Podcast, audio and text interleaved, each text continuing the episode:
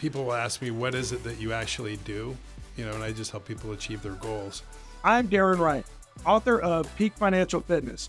Join me on a fascinating journey to gain a peek into the intersection of high performing people and everyday financial life. There will be highs and lows and inspiring stories for you to achieve your goals.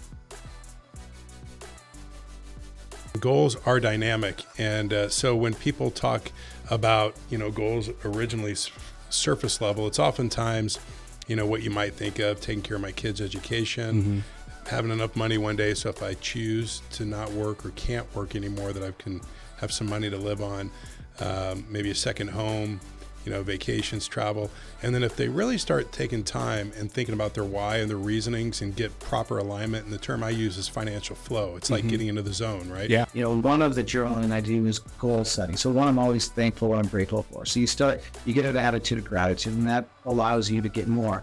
But then two, I you know, figure out like what I want to have happen today. And, and certainly whether it's relationships or finances or being the flow. And I'd be very clear about what I want to have happen being behind some cause that has true purpose and alignment with what your goals are. If you've done the work and you've looked at your goals and you know what your purpose is, then it's too easy to filter out things that are good ideas but don't really align or it's not going anywhere, or the thing that has purposeful alignment. It's going to be hard, but it's almost like unquestionable. Yeah, this this has alignment. This is a good use of my time. Value can be material value, what you create and produce. It can be emotional value, how you think and feel and help others think and feel. Or it can be spiritual value, how you lift others beyond themselves to something greater. The, the interesting thing to me about, I would say, spiritual sciences is that there's typically a quantifiable result to that.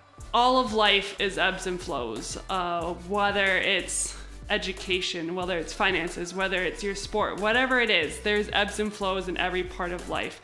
And understanding that the highs, yes, let the highs be highs and lows be lows, but let's not sit in those highs, let's not sit in those lows, but let's find that consistent factor that we're in control of to help us reach that end goal. We're trying to help people to really have awareness about that, that alignment of when you have a clear goal, that focus follows that, helps mm. you move into flow, and you know helps you to make smart choices about your money. They don't care what you know until they know that you care.